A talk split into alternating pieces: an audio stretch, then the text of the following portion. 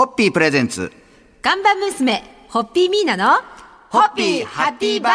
皆さんこんばんは、ホッピーミーナです。こんばんは、落語家の立川しららです。先週に引き続き今週も心療内科医で姫野智美クリニックの院長、テレビでも大活躍の姫野智美先生をお迎えしております。今週もよろしくお願いいたします。よろしくお願いいたしよろしくお願いいたます。します。えっと、この春で、えー姫野智美クリニックは16周年を迎えられたそうで。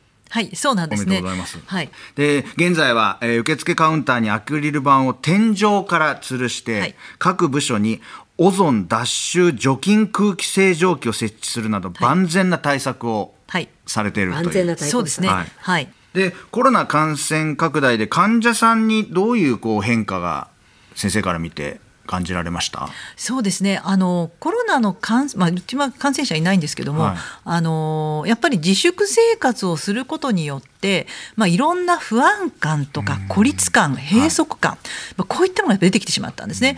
で、さらにですね、あの自粛生活でお家にいるとき何を食べてるか。やっぱり糖質に傾いた食事をするんですね。あのコンビニで、えーなんかこうカップ麺買ってきたりとか、はい。パンを大量に買い込んでとかでそういうような糖質に傾いた食事になってきてしまった。でも私この4月去年の4月頃これ絶対半年後にもういろんな病気が増えると。特に不安障害パニック障害みたいなのが増えるだろうなって思っていたら案の定、2020年秋頃から本当にパニック障害非常に増えちゃったんですね。はい。でパニック障害この血糖のアップダウンによって起きるこの機能性低血糖によって起きる病気なのででその増えてきたのが今まで女性が多かったのが男性たちが増えてるんですね。はいはいやっぱりあのコロナによるお感染よりも別の病気。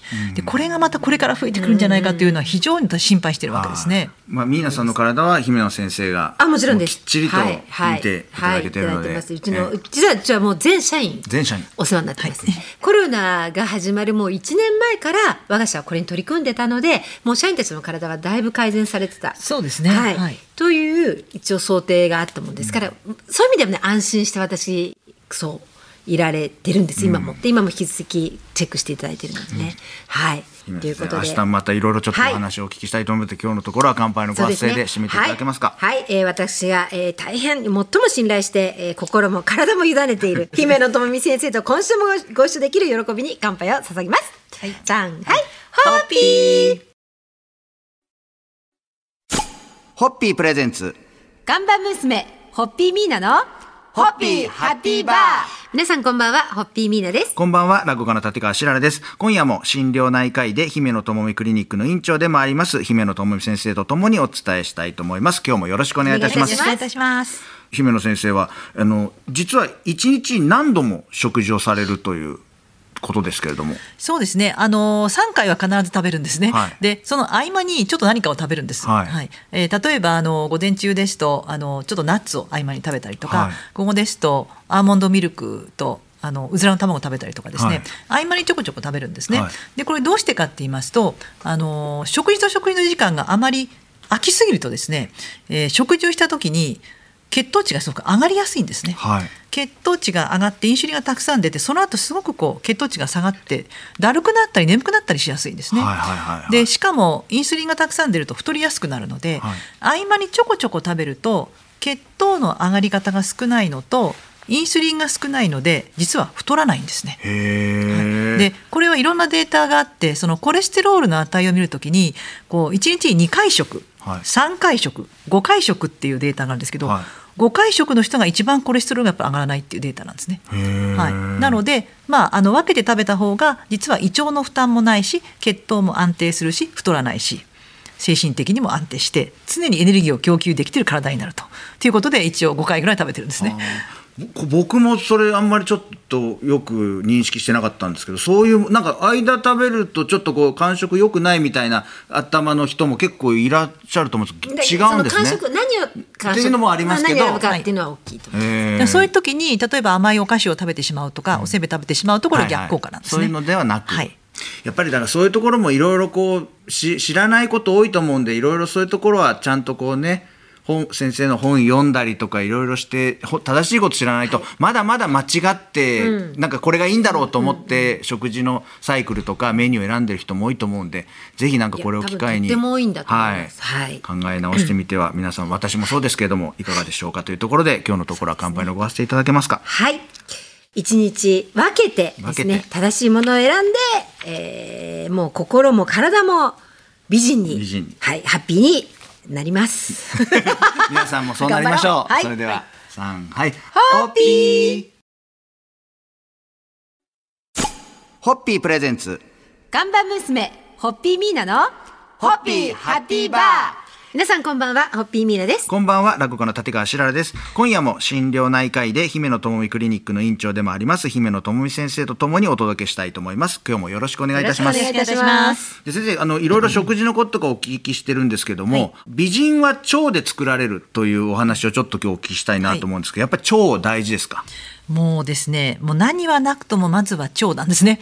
何はなくまずは腸まずは腸はい、もうここね腸はねやっぱり健康それから美と健康の要ですね。要。はい。なぜかと言いますとあの一つは食べたものって全部消化吸収するのが腸なんですよね。はいですから腸がダメだと消化吸収できないのでせっかくいいもの食べても全然利用できないわけですよね。はあはでもう一つは腸内細菌というのが実はいろんなものを作ってくれてるんです。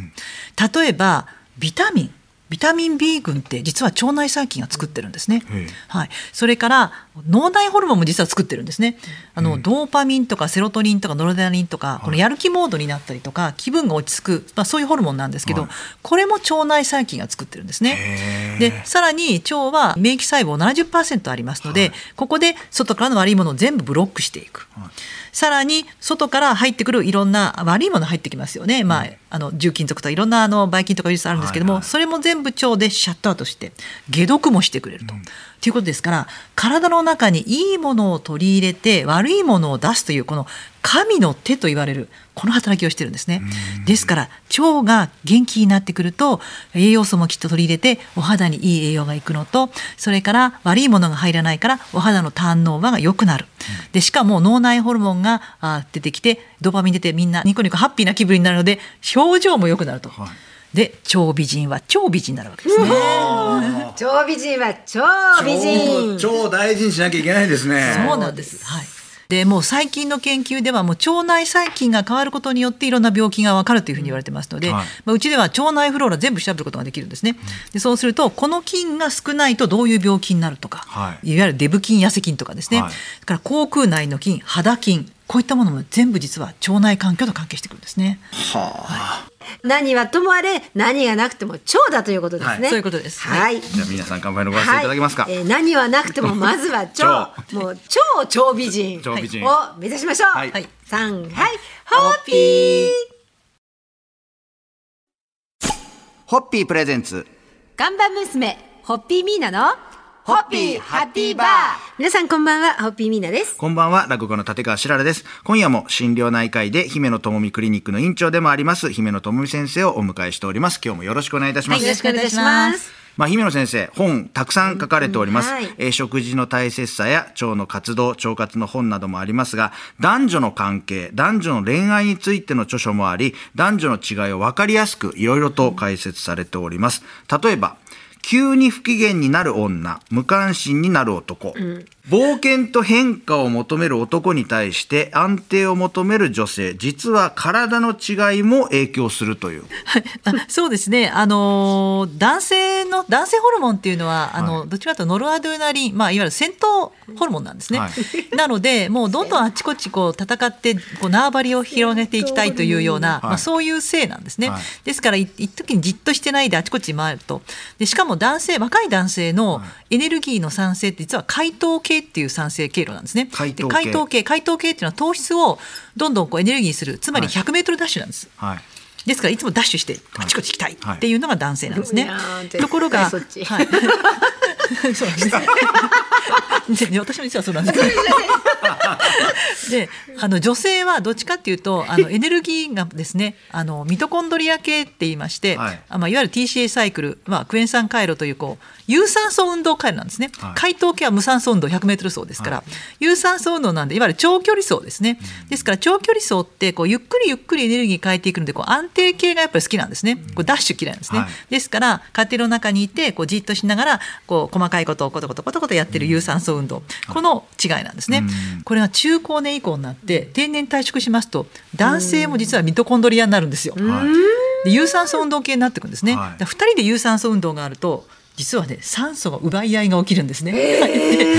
で狭い空間の中で酸素を奪い合ってでこうなんか息苦しくなってくるんですね。特に女性が息苦しくなってくるんですね。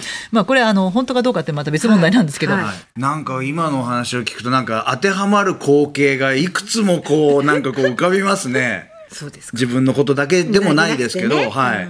それでは今日の乾杯のご発声皆さんいただけますでしょうか？はいはいえー本当に男女の違いを分かりやすくせし説明してくださる素晴らしい姫の理論に乾杯を捧げます。ホッピーホッピープレゼンツ。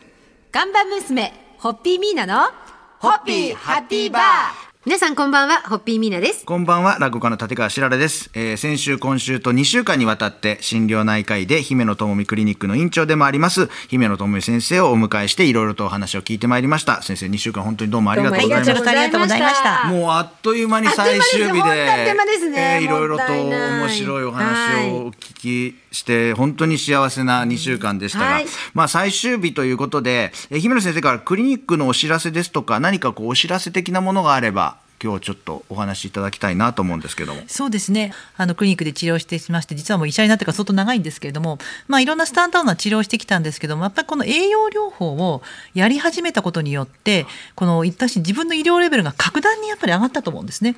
やっぱり自分にとってはその治療の新しい武器を得たということと、やはりその表面的に治すではなくて根本的に治していく方法論を手に入れているというようなあの感じがあるんですね。ですから、まあ、通常の治療でなかなか良くならないなってもう一つワンランク上げたいなっていう方はやはりぜひ相談に来ていただきたいと,、ということともう一つ私が目指しているのがやっぱり治療を提供するだけではなくて健康未来を提供するってことなんですね。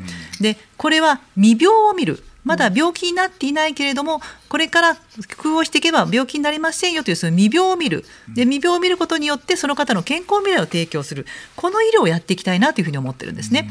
ですから今自分が体が大丈夫よって思っていても10年後大丈夫という保証はどこにもないわけですから今から何をケアしたらいいのかそれを血液検査のデータや尿の検査のデータに基づいてその方にいろいろアドバイスして差し上げると。こういう医療をやっていきたいんですね。栄養療法っていうのはあらゆる分野での応用範囲が効くんですね、なのでこれをもっともっと広めていって皆様にハッピーを提供したいというのが私の実は志なんですね。先生にやっぱり2週間ではまだまだいろんなことをお聞きしたいんで、今またぜひここがようやく入り口に手をさかけたかなっていうところですから、もう惜しい切れ場だみたいな感じで、本当に。えーまあ、2週間本当にいろいろとお話聞かせていただいてうんありがとうございました。またぜひあのお越しいただいてはいいろいろと楽しいお話を。よろしくお願いいたします。では最終日の乾杯のご発声いただけますでしょうか？はい、えー姫野先生と姫野智美クリニックのスタッフの皆様、えーそして患者様すべ、えー、全ての方の、えー健康未来ですね。はいを祈願して乾杯をさせていただきます。三はい、ホッピー